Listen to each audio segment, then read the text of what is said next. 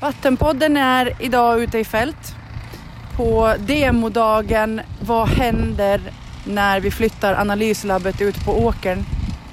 Det vi hör i bakgrunden här är dagens huvudperson Jussi Knapi som eh, genomför en markskanning på plats här på en åker i Finström. Idag träffar vi bland annat Jussi i Vattenpodden men även Ann Nedergård som är projektledare för vattenskydd.ax, Eh, en av arrangörerna idag och Patricia Wiklund, eh, projektledare för Hungry for Saltvik som också är medarrangör idag. Vi har även pratat med några av deltagarna på dagens evenemang. Jag heter Jussi Knapi och eh, kommer från Österbotten nära Vasatrakten och tillsammans som min pojke Juha vi gör jordart sökning eller, eller granskning. Eh, vi skannar åkrarna. Att beställa vad är det miljöläge, agronomiskt läge och situationen i, eh, i dessa um, åker. Och vi är också jordbrukare då. Eh, vad händer här idag under det här evenemanget? Vad är det, som, eh, vad är det vi ska ta reda på här? Ja, vi hade demodag och eh, då basis av det här demo var att vi gjorde eh, här i eh, Fastighetsverkets eh, land skanningen av åkern som ger oss basinformationen. Vad är det situationen på åkern? Det betyder fyra saker faktiskt. Vi stämmer via elektriska mätning eller aggregaten, äh, vad är det jordarterna? Är det leriga, är det sandiga? Och vi kan mäta dessa äh, siffror eller äh, egenskap ner till ett meters djup. Sedan tar vi äh, siffror äh, och, och, prover av äh, pH-värde i hela åkern, 50-60 stycken per hektar och också mäter vi mullhalten i eh, matjorden eh, och det görs indirekt så att vi får siffra. Och sedan vi också har eh, topografimätning via traktorns GPS-system. Dessa fyra faktorer vi knyta in inne i dataprogram och sedan får vi flera kartor som beskriver hur är jordarter, hur är odlingsegenskaper och också vi har idén av eh, massa andra saker.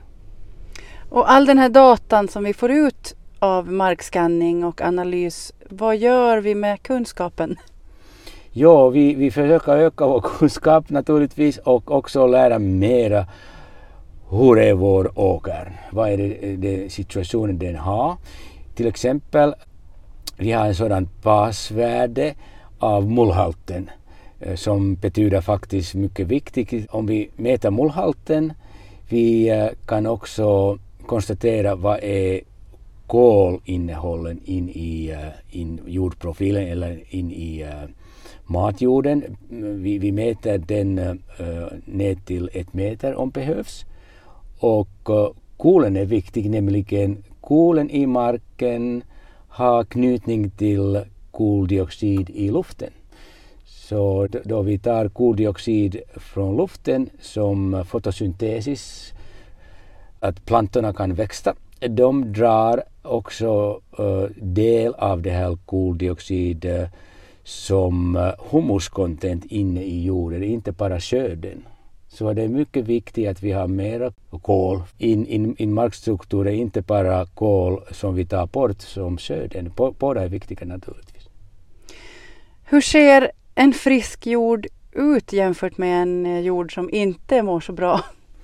Ja, det finns flera punkter vi kan eh, konstatera och se hur dålig jord eller bra jord eh, ser ut. Först, vi ser det färg. Toppjorden, desto mörkare desto bättre. Det menar att vi har mera kol i yttersta lägen som det är mycket mörkt, det är bra. Sedan eh, då vi tar dessa referensprov eh, och också sådant eh, prov som vi säger soil core, det är 45 mm diameter och 1 meter höjd. Den som vi tar upp till inspektionen. Vi, kan visuella se hur rotstrukturen är, hur djup är. Vi kan se och också mäta om vi har solan.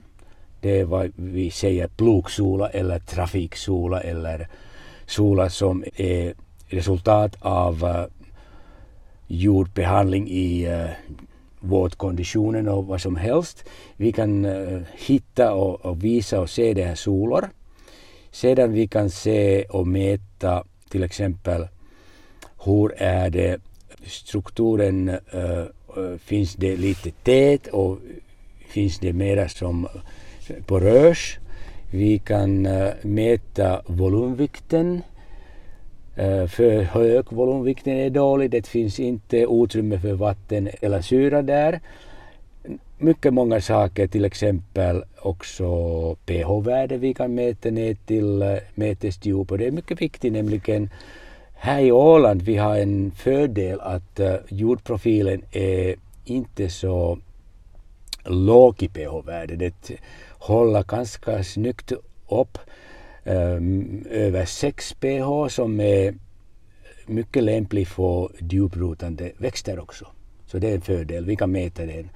Och uh, också vad vi kallar ledningstal som är den som vi får från, från laboratorieanalyset om vi tar det här normal jordprov och uh, har de laboratorieresultat, hur mycket näringsämne finns där.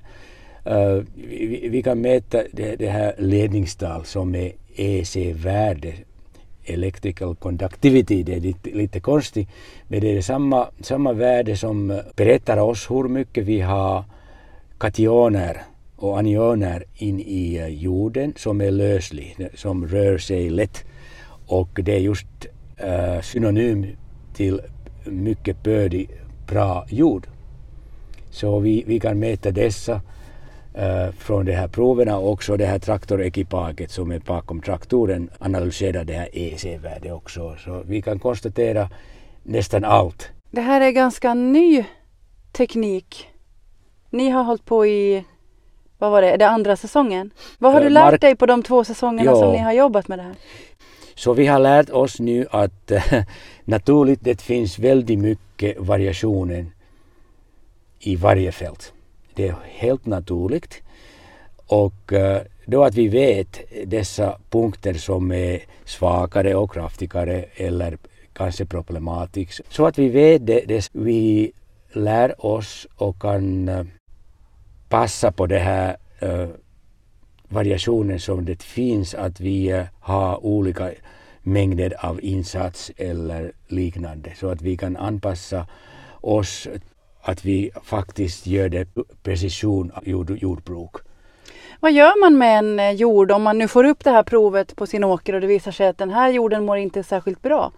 Ja, vad vi försöker alltid göra, jag tar ett par exempel vi kan hitta att jordarten varierar. Sedan måste vi anpassa de åtgärder vi gör så att om vi har mycket grov jordarter där uh, måste vi kanske dela insatser, till exempel stallgödsel eller flytgödsel eller konstgödsel. Så att vi, delar, vi, vi ger inte så mycket på en gång. Så det uh, kommer inte sådant uh, för mycket för liten situationen. Det är en. Sedan hittar vi solor som är plogsola i Sula, alltså det är någonstans där var saker tar stopp eller? Ja, det är just, den som stoppar utvecklingen av rötter. Den stoppar uh, andningen av markkreaturer uh, eller mikrober. Mm. Den gör anaerobiska situationen kanske. Den förstör vattenrörelse, uh, alla dessa. Så att om vi hittar den sedan tänker vi att hej, vi kanske kan här använda mycket noggrant lite avlokring. Det är en del. Och, och sedan uh, om det bara är möjligt, vi alltid tycker att ha grön uh, växten då att vi åker på grön yta. Så det är kombination av fysik och biologi. Vad skulle du säga är, vad har varit problemet? Jag menar nu börjar man få upp ögonen för det här med jordhälsa. Ja. Men vad är det som har gått fel förut? No, vi har alltid ut, utrymme och rum att, att förbättra. Just här i Åland då att vi har ganska grov sandiga jordar. Uh, vi måste skydda vår mullhalten och det betyder att vi, vi borde ha mindre jordbearbetningen och mera gröna plantor, vall, höstsådd, fångstgröda som vi har just då att vi nu väntar att vintern ska komma. Sedan kommer att här i Åland äh, miljön är mycket unik. Äh, och äh, desto mera vi har diversitet i, på åkrarna, desto mera vi har diversitet i mikrolivet, insekter, fåglar och så vidare. Och alla dessa går tillsammans. Så att äh, den här unika naturen som Åland kan erbjuda gynnas även bättre om det finns diversitet på åkrarna. Det här är väl, antar jag, ett område under ganska intensiv utveckling just nu. Var tror du att vi står om tio år? Mm. Uh, vi måste inte tänka att uh, metadata och mätning och alla dessa är någonting som är som uh, nödvändigt. Nödvändigt är att hålla det vanligt bra tänkande som eh, jordbrukare måste alltid ha haft och måste också ha i framtiden.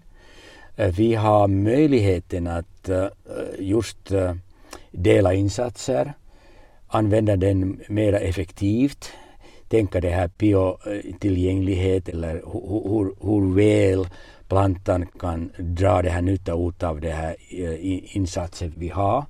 Vi kan spara pengar också det vis. Vi kan ge mera utrymme till eh, naturliga processer som paljeväxter är väldigt bra exempel också.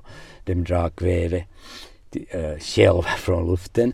Men sedan vi måste också tänka att vi kan ha mjukare te teknik, att vi har klokare maskin och vi kan mäta då vi måste inte åka ute på åkern.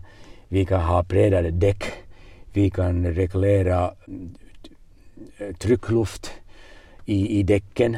Vi kan ha mera däck eller axeln som bär eh, mera vikt. Men det finns en massa av saker vi kan göra bättre. Men allt är bara som tillsats som det bastänkande som alltid måste vara miljövänligt, det alltid måste vara biologiskt. Och faktiskt att kombinera det här eh, sådant effektivt konventionellt jordbruk eller nuvarande jordbruk och ny teknologi och sedan kombinera också det här, det här miljövård och ekologiskt tänkande och ekoodling. Vi får en tredje intressant eh, rubriken, det är regenerativt odling. Och det är just det som har bästa av det både odlingsmetoder, det är regenerativt odling. Och det är det just vad vi talade idag. Stefan Romander på Landskapets Fastighetsverk. Eh, vi är här idag för vi är nyfikna på om vi kan eh, och hur vi kan förbättra villkoren i våra arrendeavtal eftersom vi ska snart arrendera ut mycket jordbruksmark inom landskapet och inte minst inom vattenskyddsområden. Hur ser eh, kraven ut idag när det kommer till att arrendera? Finns det några krav så att säga på hur man ska hantera markerna när man arrenderar av landskapet? Det är olika, lite beroende på vilken tidpunkt. Många avtal är gamla, från 2011 och de som går ut nästa år till exempel som är 10 år gamla. Så det är ganska lite krav. Och det har ju hänt massor på den tiden och även eh, miljötänken naturligtvis. Så efter den här korta informationen du har fått idag nu, vad tänker du dig så här spontant att man skulle kunna lägga på för former av krav så att säga på lantbrukarna som ska arrendera av er?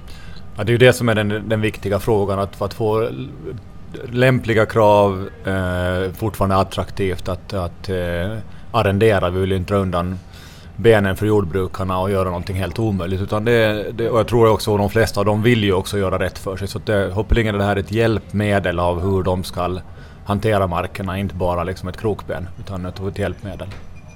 Kan du tänka dig att landskapet är liksom den aktör som gör den här formen av analyser som, som demonstreras här idag och att man sen presenterar informationen för de som ska arrendera av er? Eller hur skulle det kunna gå till?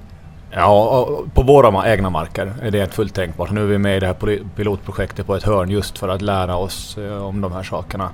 Så att eh, det är nog tanken att vi ska utforma arrendeavtalen med den kunskap vi får från den här typen av karteringar. Heter Ann Edegård och jag är projektledare på Ålandsvatten för vattenskydd.ax. Och vi har haft möjlighet att arrangera den här dagen med Jussi Knapi idag. Eh, för ju bättre jorden mår, desto bättre är det också för vattenskyddet. Det är en vinn-vinn-vinn på, på många olika sätt. Ehm, vi har sedan tidigare haft kontakt med Hungry for Saltvik och det är genom de kontakterna som vi har haft möjlighet att, att erbjuda den här dagen. Och eh, samarbetspartners idag är också Ålands fastighetsverk och Orkla. Skulle du kunna förklara själva projektet, det här minskade näringsförluster från jordbruksmark lite grann. Vad, eh, vad går projektet ut på? Det är ett Leader-finansierat projekt så att vi får en, en, del av finansieringen från Leader och så står vi för en del själv. Eh, och en del av finansieringen är också så kallat Talco-arbete. Eh, att vi driver det här projektet minskade näringsförluster från jordbruksmark är för att vi har sedan ungefär fem år tillbaka eh, börjat arbeta mer strategiskt för en hållbar dricksvattenförsörjning. Och då är det att eh, Eh, vi jobbar ju dels med, med dricksvattenproduktionen men framförallt det som jag jobbar med inom vattenskydd.ax är att få ett så bra råvatten som möjligt. För ju bättre vatten vi har som vi sedan renar till dricksvatten desto eh, mer hållbart är det ur flera perspektiv. Hur är statusen på vattnet i sjöarna och dricksvattentäkterna på Åland? Eh, Ålands vatten som ju producerar och levererar dricksvatten till ungefär 75 procent av Ålands befolkning. Vi tar vatten ifrån tre sjöar. Det är Dalkarby träsk i Jomala, så är det Långsjön i Jomala Finström och Marcusböllefjärden i, i Finström. Och då Dalkarby träsk är en av de få sjöarna på Åland som faktiskt har en god status. Men Långsjön och Marksböllefjärdet har en, en otillfredsställande status och eh, mår inte så bra. Vad beror det här på? Eh, ja, det är väl mycket just den näringstillförseln som har varit till sjöarna sedan lång tid tillbaka. Att eh, det, allting som sker i vårt samhälle eller runt sjöarna påverkar sjöarna. Så det är från bebyggelse med avlopp och industriutsläpp och det kan också vara då eh, atmosfäriskt nedfall som är, har en liten bit. Skogsbruk vid avverkningar så ser man att näringsämnen i större utsträckning kommer ut i sjöarna. Men sen eh, är jordbruket just den som står för merparten av näringstillförseln till sjöarna. Och då när det kommer ut i sjöarna så är det ju en förlust från jordbruksmarken. Det bästa vore ju att, att det kom grödorna till godo och inte att det rann vidare därifrån. Ja precis, det var nästa fråga. Vad, vad, hur hänger jordhälsa ihop med vattenskydd? På ett enkelt sätt och, och, på mitt sätt, jag är inte agronom eller jordbrukare själv, men det man säger är att ju bättre jorden mår, ju bättre jordhälsa du har, desto bättre håller det också vatten, det håller näringsämnen och, och du får ett bra mikroliv i jorden och då påverkar det våra vatten mindre. Det skulle alltså annars rinna ut i dikena och vidare ut i sjöar och I hav? I större utsträckning, ja. Just det. Nu har, eh, har vi haft en introduktion här tillsammans med Jussi Knapi som är dagens föreläsare. Har du, eh, vad har du lärt dig idag?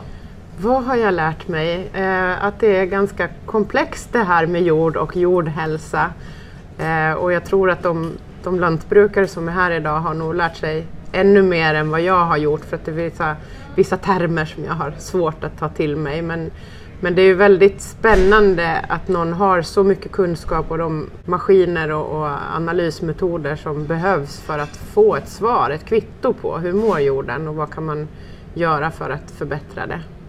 Så syftet för er egentligen är att öka medvetandet hos eh, jordbrukare och lantbrukare om det här med jordhälsa? Eller vad är ja, er tanke? Det, det, var bra formulerat. Jo, vi vill hjälpa lantbrukarna att, få sina jordar att må så bra som möjligt. För gör de det så tjänar de på det och även vi då i och med att det påverkar vattnet mindre i, i negativ omfattning.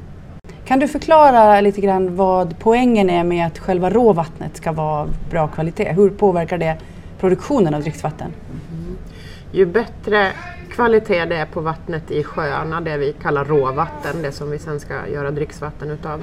Ju bättre kvalitet du har desto mindre omfattande processer behöver du ha i reningsverket. Att du har, kan tillsätta mindre kemikalier som annars, eller kemikalier behövs för vattentillverkningen men du kan använda mindre om vattnet mår bättre. Så er produktion av dricksvatten blir också mer hållbar om sjöarna är friskare? Vår produktion av dricksvatten blir hållbarare om, om vi har ett renare råvatten. Jo, Dennis Grönros, specialodlingsrådgivare här på Ålands hushållningssällskap. Och berätta, hur kommer det sig att du är här idag? Det är alltid intressant att titta på eh, ny teknik och nya funderingar och, och hur, eh, hur det utvecklas.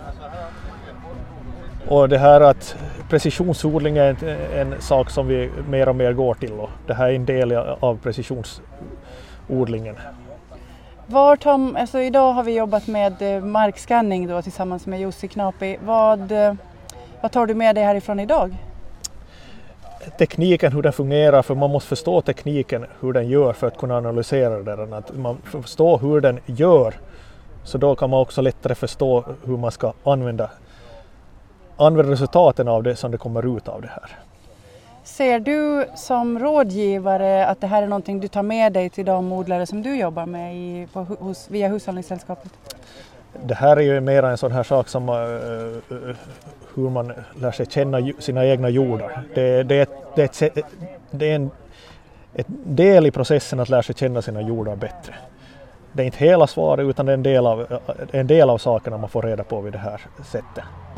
Sen det är, det är olika tekniker och teknikerna ändrar och utvecklar sig och så det är en del som vi lär oss känna för tillfället. Vad finns det mer för tekniker som eh, smyger sig på när vi pratar om det här med precisionsodling? Det är ju, här är GPS-tekniken men det är kombinationen men det är även att analysera av det här för nu får vi ut lerhalt, konduktivitet, eh, kationsutbyteskapacitet. Hur ska vi använda det? Sen är det ju även eh, magnesiumhalten, kaliumhalten mera de som vi behöver också från andra håll in. Och det är ju att kombinera allting det här, för det här ger en del av, av biten men det gör inte hela bilden utan vi behöver flera saker att sätta ihop det och det är vi som rådgivare som behöver få all information eller all är svårt att få men, men tillräckligt mycket för att göra välvalda beslut. Sen är det även att precision, att förstå växten, hur den, eh, hur den utnyttjar eller hur den växer i olika förhållanden. För nu får vi reda på egentligen för förhållanden men vi förstår inte hur växten anpassar sig till de här förhållandena. Vad skulle du säga om eh, det här med precisionsodling? Varför är det så viktigt att vi börjar jobba med mera exakta metoder inom jordbruket? Det är inom överallt. Varje gröda som vi odlar så måste kunna vara säljbar, den ska vara ätbar. Och odlar vi, när jorden ändrar på en åker så har vi aldrig samma förutsättningar jordart på en hel åker utan åkern ändrar, det är mer lera, mindre mull, mera mull, sandigt, hårdare, stenare, mera sten, mindre sten.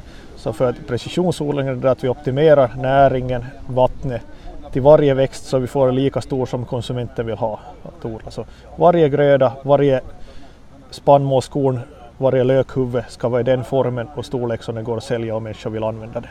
Att det inte blir ett svinn. Så odlingen är på väg att bli mycket mer high-tech än vad det kanske har varit förr? Det är fel att säga high-tech, det är bara det att vi identifierar, vi, vi ser inte ett fält utan vi ser individuella plantor. Det är, det är egentligen det är inte något mer high-tech för eh, du kan gå hemma i trädgården och polera varje planta skilt också.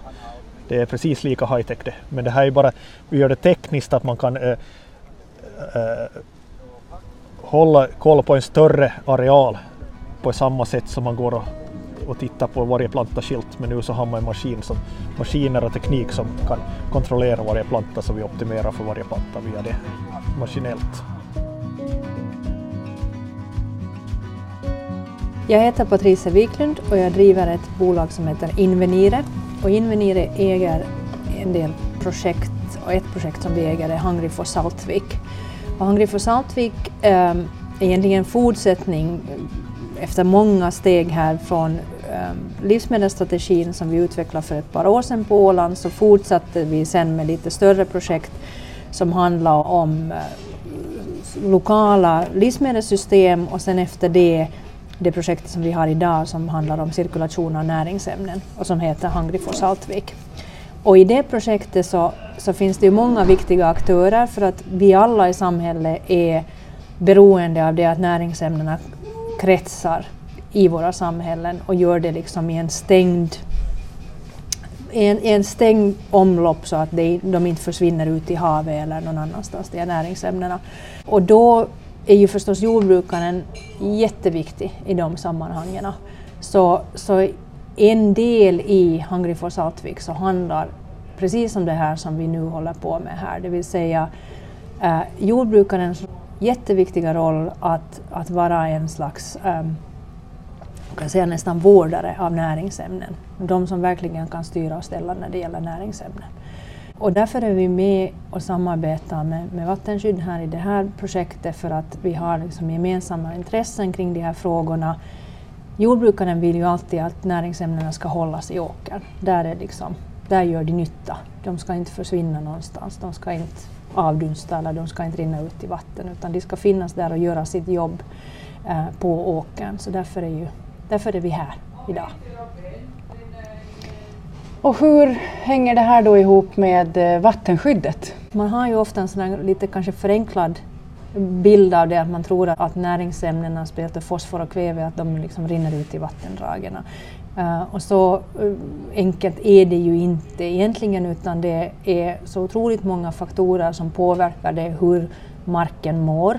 Och, och man behöver kunna liksom delvis förstå vad som händer men delvis också kunna se på olika sätt via olika analyser kunna se vad som verkligen försiggår där i marken.